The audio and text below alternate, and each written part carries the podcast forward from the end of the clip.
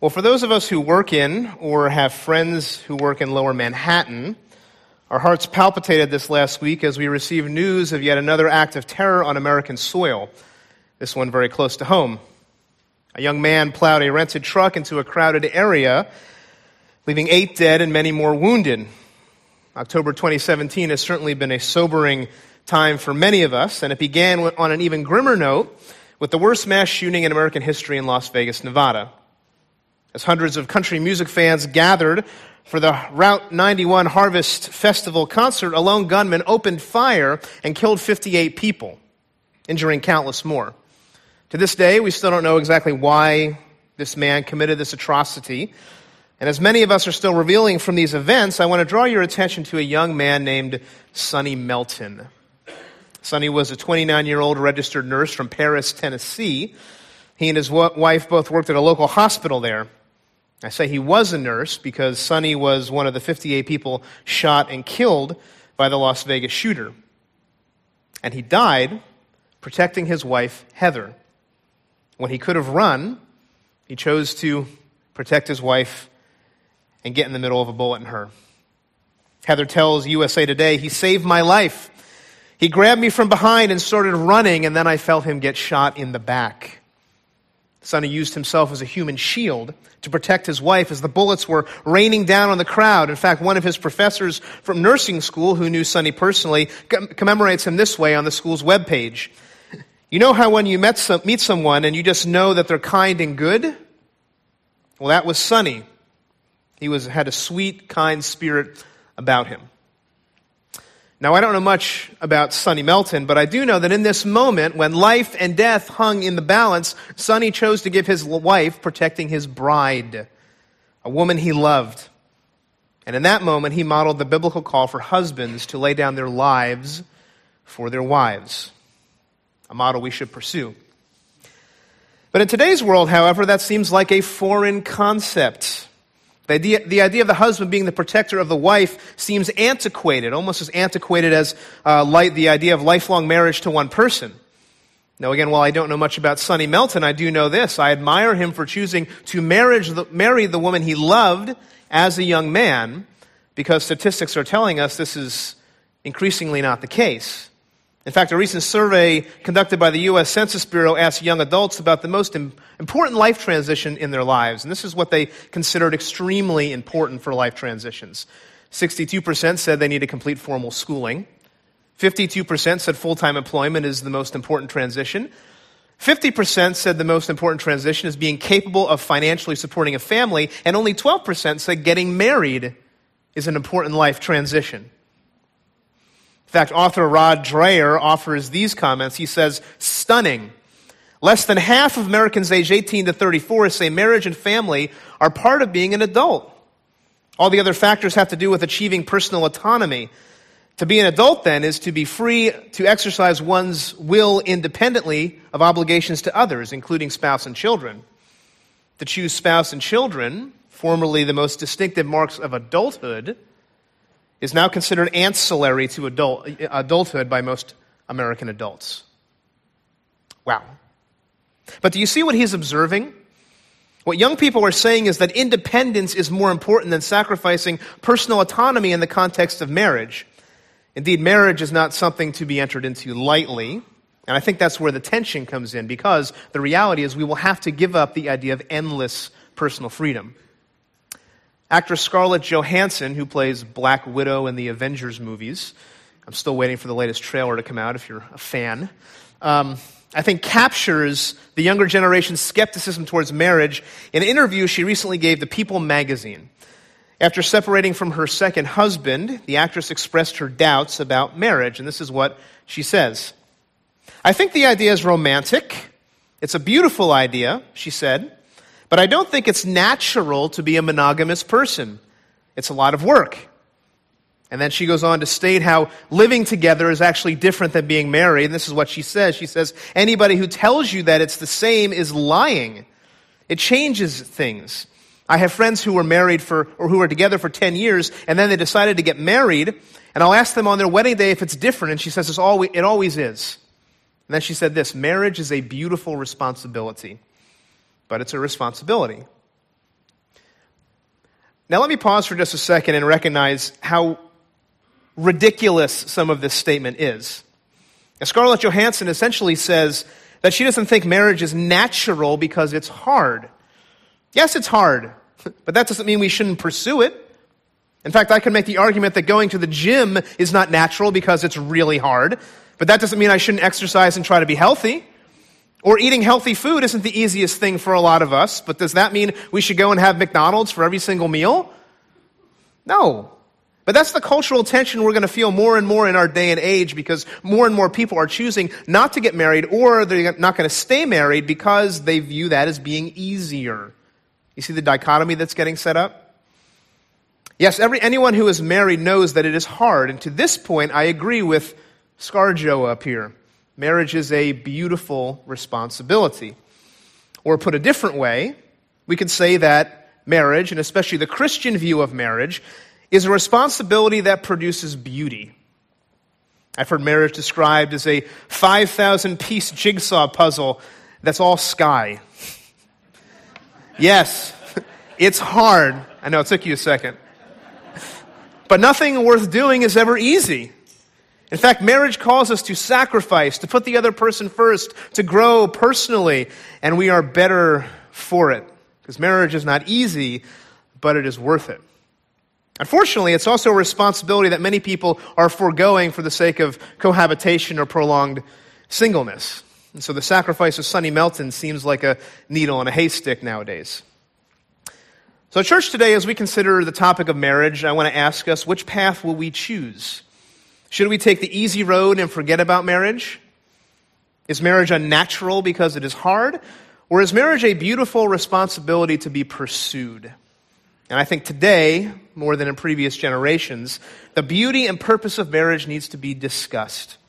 While the culture has a variety of views on marriage, as followers of Jesus Christ, we need to ask an important question What does a Christian marriage look like? And that's the key question in Ephesians 5 18 to 33, which is actually the longest discourse on marriage in the Bible. now, if I could be honest with you, I realize that uh, a lot of you have been married a lot longer than me, and you could probably teach me much more than I can teach you. So I'm not claiming to be an expert up here today. I just want to simply empty my heart share with you what God's Word says. To that end, I believe our passage today shows us three key things that we need to discover if we're going to follow Christ in marriage. The first thing is this we need a power for marriage. The second thing is we need to discover our purpose in marriage. And then finally, we have to see the picture to which it points. And before we dive into those three points, let's first consider that very important question what is a Christian marriage? What is a Christian marriage? On that point, Ephesians 5:31 is very helpful. because in Ephesians 5:31 Paul is quoting from Genesis chapter 2 verse 24 which unlocks the key to understanding the foundation of Christian marriage and this is what he writes in 5:31. He says therefore a man shall leave his father and mother and hold fast to his wife and the two shall become one flesh. This mystery is profound. And to that point some of you say amen. My marriage is a profound mystery. In fact, most of my arguments end with complete befuddlement and me asking the question, what just happened? It is true that figuring out how to live harmoniously with another human being is a mystery, particularly at the beginning as we're getting to know the other person. And the thing I don't want you to miss, though, in this passage is that word and that phrase, hold fast. Or as the NIV says, be united. In older versions say that you will leave your father and mother and you will cleave to your wife. Well, the idea behind that word in the original language is the, is the idea of a covenant. And a covenant, unlike the modern notion of a contractual obligation, cannot be broken if someone doesn't live up to the agreement. In other words, a Christian marriage is a covenant between a man and a woman that takes place before God for life, even if the other person doesn't meet your expectations. You may remember Peter Pendell talked a bit about this in his sermon on marriage a few months ago. Tim Keller puts it this way He says, Christian marriage is not a declaration of present love, it's the binding promise of future love. Do you see the difference? You see, when my wife and I were preparing for marriage, we spent a good amount of time in premarital counseling, which I certainly recommend, particularly because we understood that marriage is far more than the wedding day. Yes, you need to call people together and make vows publicly, But our counselors are wise to remind us that the wedding day was the culmination of all the hard work we had done up to that point, and there was a lifetime to go. And when Amanda and I stood before our family and friends, this is what she said to me. She says, I will love you until death do us part. Amanda was affirming that she was not only saying, I love you on the day of our marriage, but that she would choose to love me in the future on the days when she didn't like me. And I guarantee you there are some. Love is not merely an emotion, love is a choice. And marriage is not simply about one day where we spend a lot of money, but the binding promise of all the days to come in the future. Now, to this degree, I can understand why this concept grates against our current cultural moment.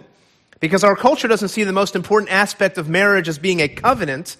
The most important thing in the world's eyes is chemistry.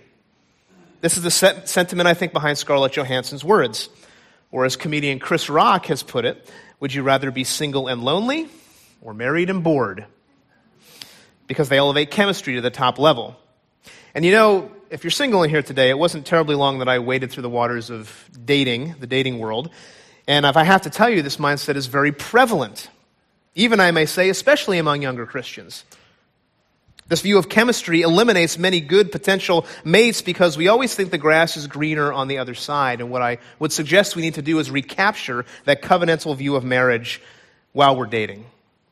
You see, passion and chemistry requires spontaneity, but marriage is about duty, which stifles spontaneity.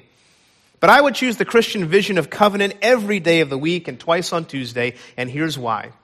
Author W.H. Auden says it this way He says, Any marriage happy or unhappy, is infinitely more interesting than any romance, however passionate, because marriage is not the involuntary result of fleeting emotion, but the creation of time and will. Wow. Now, do you see what he's saying here? He's saying marriage is more interesting because it is not about a one time emotion. It is about the many willful choices we make to love someone over a lifetime. In fact, some of us in this room know that to be true. You have made many willful choices over the course of 30, 40, maybe even 50 years. You understand that marriage is only partially about I do, and it's more so about I still do. And to that I say keep going, because marriage, Christian marriage, is a covenant. And it's also a profound mystery. But embracing this view of marriage is not easy, and so it requires sacrifice and commitment and persistence to navigate the rocky terrain that comes with this relationship. So, how do we do that? Well, that gets us to point number one that I mentioned before. We need a power for marriage. A power for marriage. Because given the complexities of the marriage relationship and the mystery it brings, we need all the power that we can get. Amen? Yes. Before Paul even starts talking about marriage, he sets it up with an illustration and says something extremely important. Verse 18, he says, And do not get drunk with wine, for that's debauchery, but be filled with the Spirit. And don't miss that important point that he's making right here. He is making a, a, the point to say the whole church should be filled with the Spirit. So, as Christians, the Holy Spirit comes into our lives one time at conversion, and we should always be seeking to be filled with the Spirit. What does that mean? Paul's point is that we should seek to allow the Holy Spirit to have a controlling influence in our lives that motivates us and directs us. And we should do this continually while this, and put ourselves in a place where God can work in our lives. And what's the result of that? Well, verse 19, he says this We'll be addressing one another in psalms and hymns and spiritual songs, singing and making melody to the Lord with our heart. See, first, the, the filling of the Spirit produces what? It produces singing, it produces joy. Our singing reminds each other of God's character and the work in Christ, but it also is a way of joyfully offering praise to our God for His work in our lives. Thank you. Do you see how this might be a good thing for marriage? Right? How many of us want to be in a joyless marriage? And if you are, you're probably daydreaming about getting out. We need the Spirit to come in and do its work and bring us joy. In fact, the Spirit helps us to find our ultimately, ultimate identity in Christ, which is why we've called this series Rooted. Because our worth, our joy, our identity are found in Christ through the illuminating power of the Holy Spirit. And so the filling of the Spirit also causes us to give thanks. always for everything to God our Father in the name of our Lord Jesus Christ. Now, we talked a little bit about Thanksgiving last week, so I won't go into that. Verse 21 gets us to a more interesting word. This is what Paul says in verse 21 submitting to one another out of reverence for Christ. Okay, now joy and thanksgiving I get, but what is this whole thing about submitting? But there it is, the S word we don't want to talk about. What's he saying? What does he mean? Well, I think what Paul is doing here is commending an attitude of self denial and concern for the needs of others that is essential for the Christian community. Paul has already gotten at this idea in chapter 4 when he was discussing unity. In fact, in chapter 4, verse 3, he says that in the church there should be humility and gentleness and patience, and we should put up with one another in love. Thus, this idea of mutual submission is not just a result of the Spirit's filling, but it's a prerequisite for the reception of grace from others within the body. And so, again, you can see how this applies to marriage. Without some level of mutual submission, our marriages will feel like an all out war where both partners are always seeking power. And I suspect that some of our marriages in here feel that way. What Paul says here is no humbly submit to one another out of reverence for Christ. In this way, you'll grow more Christ like. Now, unfortunately, the English word submit has a lot of baggage with it, and it really obscures, I think, what Paul's getting at here. Because we often view it as a sign of weakness. But the general use of the verb in the Greek had to do more with the social ordering of people. For example, warriors giving allegiance to their commander. And so there's a few things I want to note about this word submit. Submit is different from the word obey. There's a big difference here. Submitting is a voluntary choice to give allegiance to someone who's an authority. In fact, I love how Andy Stanley puts it. He says it this way He says, Submission is an invitation to lead. And so, what Paul is doing is calling the believers to submit to one another, to speak into their lives, thereby destroying power grabs that people within the church were likely trying to engage in. And Jesus even warned his own disciples about this in Mark chapter 10, verses 42 and 43. This is what Jesus says. Jesus says, You know that those who are considered rulers of the Gentiles lord it over them, and their great ones exercise authority over them. But it shall not be so among you. But whoever would be great among you must be a what? A servant, right? A servant. Because our example is Christ, our great servant leader, who came not to be served, but to serve it is to Him that we voluntarily submit our lives daily. And so, understanding that submission is a voluntary action that the Spirit produces is key to our next section. After all, our Lord Jesus himself did not decrease his personhood, but ultimately submitted himself to the Father's plan and chose death on the cross. And it is him that we are called to imitate. And it is to this extent that we require the Spirit's help, especially in our marriages. Friends, can we just admit we need the power of the Spirit to grow us and sustain us in marriage? Truthfully, the chief purpose of marriage is this it's our growth in Christ's likeness. And we need a continual filling of the Spirit so we can live out our purpose in marriage. And that's point two our purpose within marriage. So now we come to some of the more culturally charged sections of Scripture. To this, I wonder who is it that assigns these preaching passages? And I say, What's going on? However, I think if we read this in light of verses 18 to 21, it's going to make sense how Paul frames it. So remember, after he introduces this idea of mutual submission in verse 22, he goes on to speak directly to wives. This is what he says Wives, submit to your husbands as to the Lord. Okay, Pastor Bob, I'm a little uncomfortable now, right? I know Paul's going to make a point. He just told both of us to submit, so he obviously is going to tell husbands to do the same thing. Verse 23. For the husband is the head of the wife, even as Christ is the head of the church, his body, and he is himself its Savior. What? Not only does he say I have to submit to him, uh, but he is the head? What in the world is going on here? Well, let me pause again and make it clear again that Paul is not advocating blind obedience in this passage. Submission is a voluntary act, and so I'll make that point again because it bears repeating. The Greek verb for submit was most commonly used of ordered relationships in social structures. It's different than obedience. And the verb was in the middle voice, which means he's talking about a voluntary choice. And so that's why I think Andy Stanley's definition, submission is an invitation to lead, is really helpful in understanding it. Now, this also means that you may have to go against your husband sometimes, ladies, because the calling here is ultimately submission to Christ. He, is, he leads first and foremost. And so if your husband ever is ever asking you to do something that goes against the Bible, is unethical, or compromises your relationship with Christ, your allegiance to Christ first calls you to resist and maybe sometimes even rebuke him. That's why verses 18 to 21 are crucial. Because you have to remember that Paul has been talking about the church all the way back to chapter 4, and he's talking about relationships in the body. He's talking about walking in a manner that's worthy of the gospel. In fact, as members of Christ, uh, body of Christ, we are called to submit to his loving, sacrificial leadership. And so to that end, the purpose of marriage is, in so many ways, to make the gospel manifest. Look at verse 24. He says, Now as the church submits to Christ, so also wives submit in their husband, submit to, in everything to their husbands. All of us are ultimately called to submit to Christ, and the marriage relationship is a picture of this.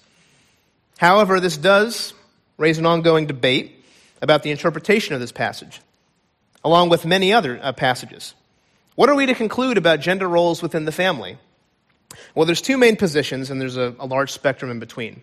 On the one hand, there's the egalitarian position, or what may be called termed the equalitarian position. Those who take this position would argue that there's no distinct gender roles in marriage. Both husband and wife are equal in roles and responsibilities, with Christ serving as their head. On the other side, there is the complementarian position. This view also affirms that husband and wife are equal before God, before Christ, and he has authority over both. However, a complementarian would say that God created men and women differently and with distinct roles within marriage. In other words, they complement each other, complement with an E, not an I, although you should complement each other too, and more fully reflect the image of God in their gender differences. Put another way, the marriage relationship models the way God relates to his people. And so a husband is to love his wife as Christ loved the church. He has the God given responsibility to provide for, to protect, and to lead his family. And a wife is to submit herself graciously to the servant leadership of her husband, even as the church willingly submits to the headship of Christ. Make sense? Truthfully, this is not a debate we'll solve overnight In fact, there's many good people who love the Bible on both sides of this, and as I mentioned, there's a huge spectrum in the middle. My personal position leans to the complementarian side because I believe the greatest weight of biblical evidence falls there. And I also believe that Paul, in his call both to husbands and wives, was offering a completely countercultural view for roles in marriage within his day. Paul was grounding his argument in the example of Christ, not in the cultural expectations of his day. However, at this point, we also have to pause and recognize that every culture since the beginning of time has found a way to interpret male headship in a way that has marginalized and oppressed women. And friends, this has happened in the church as well. Too many people, and in particular, have not understood these verses correctly and have misused and abused them. The message that has then become essentially this me Tarzan, you doormat, I am the head. And so I simply need to command you. I don't need to participate in the household chores or raising the children. I'm going to sit on the couch and watch sports because I'm the head and I deserve that. Well, let me just say if that has been your attitude, you've missed the point completely of what Paul is saying in this passage. And you've actually been engaging in some unchrist-like behavior. And if you've been the victim of this attitude, I'm very sorry. Ladies, if your husband has taken this attitude, I'm truly sorry and he needs to be corrected. Because the purpose of headship, listen to this, is not control, it is service. Loving, sacrificial service where the husband always, always, always seeks the well being of the wife before his own. And for those of you, again, in here who might be dating, there's an important distinction to make here. Who is Paul addressing? Wives. He does not say that girlfriends are to submit to their boyfriends, and it does not say the boyfriend is the head of the girlfriend because you haven't made any commitments yet. Don't let him treat you or tell you otherwise. So, what in the world does headship mean?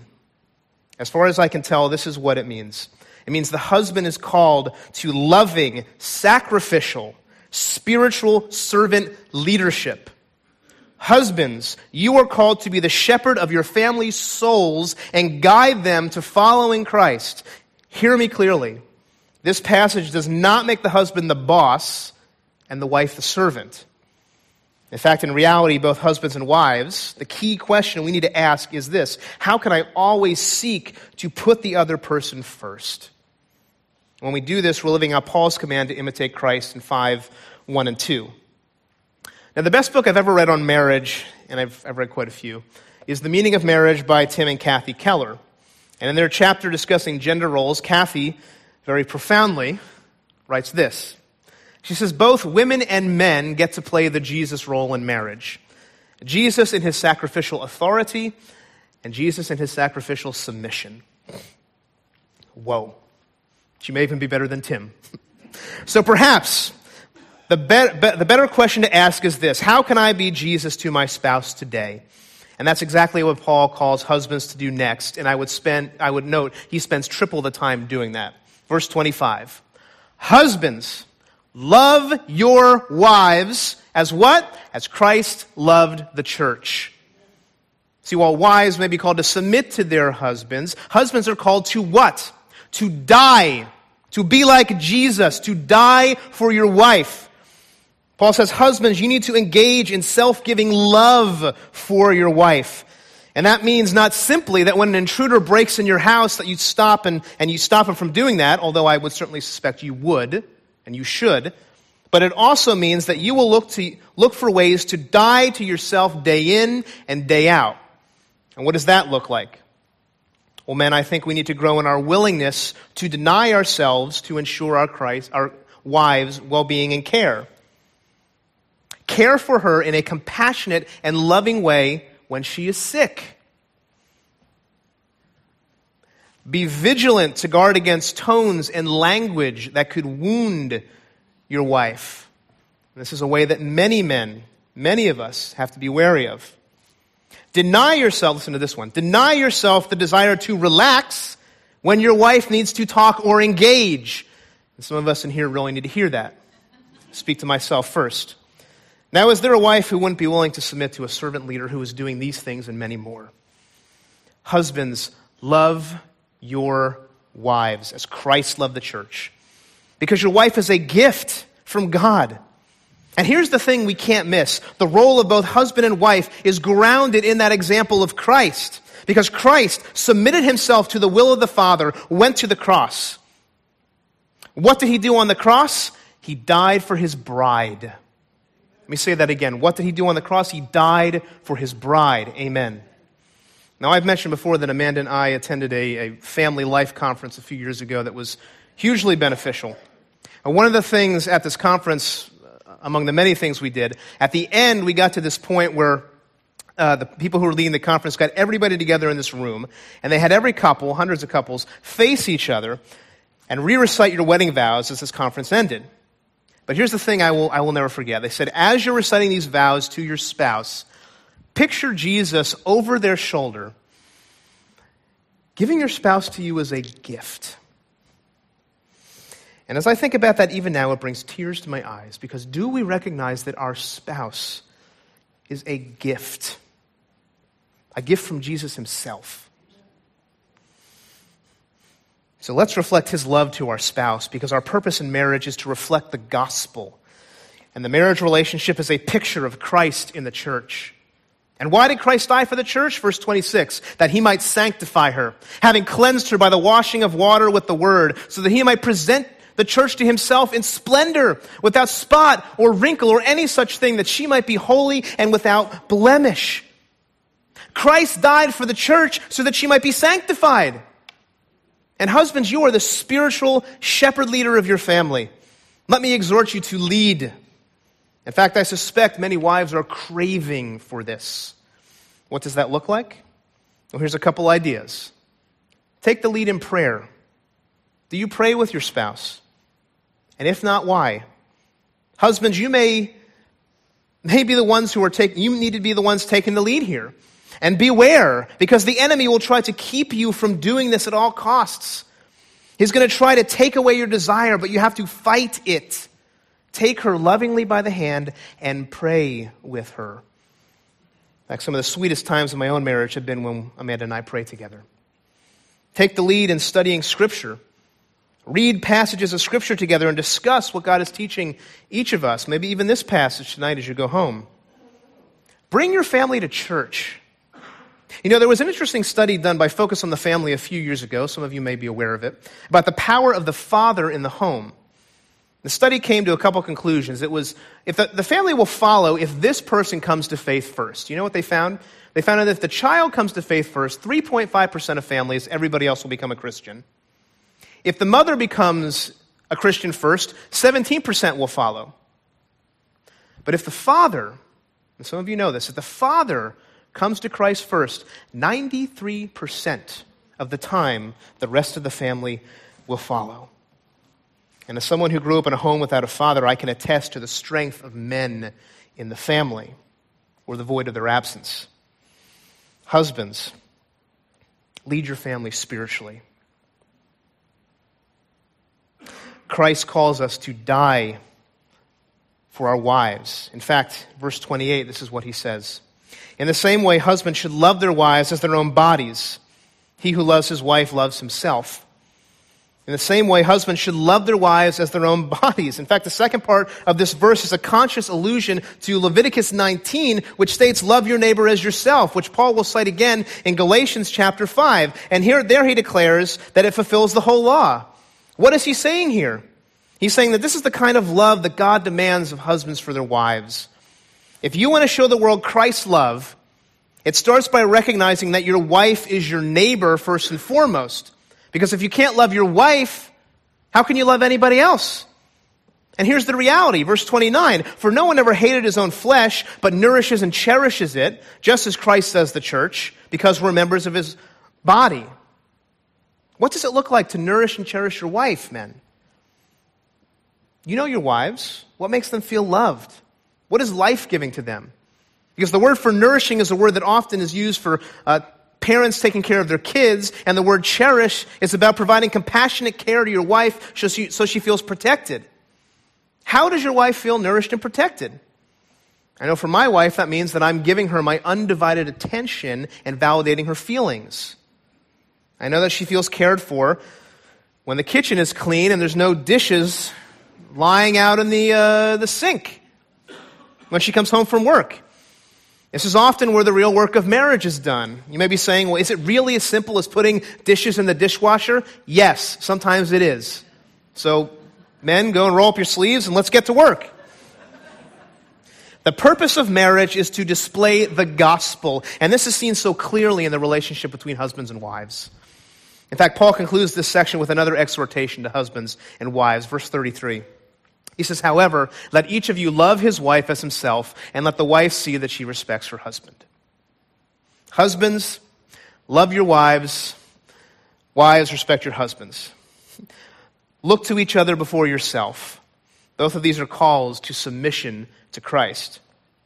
In his book on marriage, love, and respect, Dr. Emerson Eggerichs discusses the greatest needs of husbands and wives. And he looks to this verse to say that the greatest need of the wife is to feel loved and protected, and the greatest need of the husband is to feel respected.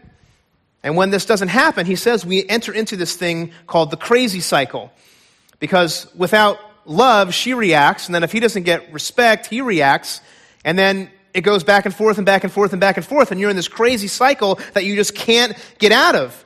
In the absence of love and respect, the other person reacts. That's why Paul says, Husband, love your wives. Wives, respect your husbands. Look to each other before yourself.